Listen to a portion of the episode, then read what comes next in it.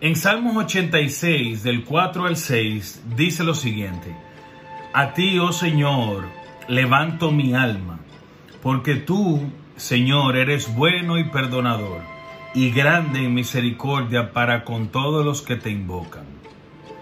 En este versículo hace una reflexión con respecto al remordimiento.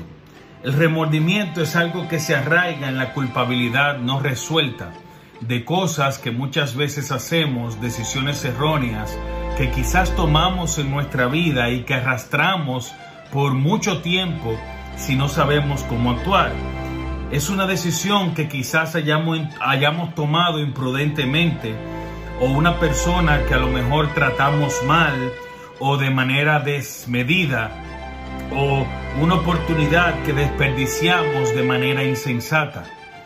Usted tuvo la oportunidad de influir quizás en una situación de un modo que sería una bendición para otros, exaltaría a Dios y beneficiaría su vida, sin embargo, quizás lo echó a perder todo por negligencia, por inmadurez, por prepotencia y ahora a lo mejor usted esté pagando las consecuencias de esa mala decisión.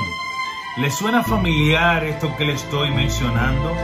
Si es así, y en su interior usted siente algo familiar o una, o una situación que usted ha vivido similar a la que yo le estoy planteando, no tiene que continuar viviendo con ese remordimiento, amiga y amigo.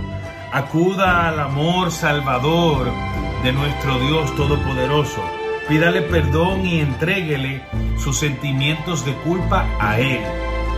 Él puede dirigirle para que usted rectifique el error haga enmiendas a quienes haya lastimado. Escuche bien, si usted ha lastimado a alguien, vaya y pídele perdón sin importar lo que haya sucedido. Y si le lastimaron a usted, perdone a esa persona de manera formal.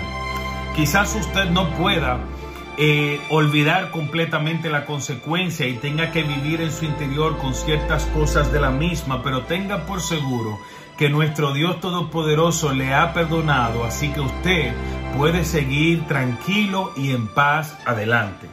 Es cierto que tal vez usted tenga que vivir con la consecuencia, sin embargo, recuerde que Dios no lo culpa, ya usted está perdonado. Así que busque a Dios, libérese de esa situación y viva feliz y permita que su alma esté en paz luego de haber perdonado. Que tengan un lindo día y que Dios les bendiga. Hasta la próxima.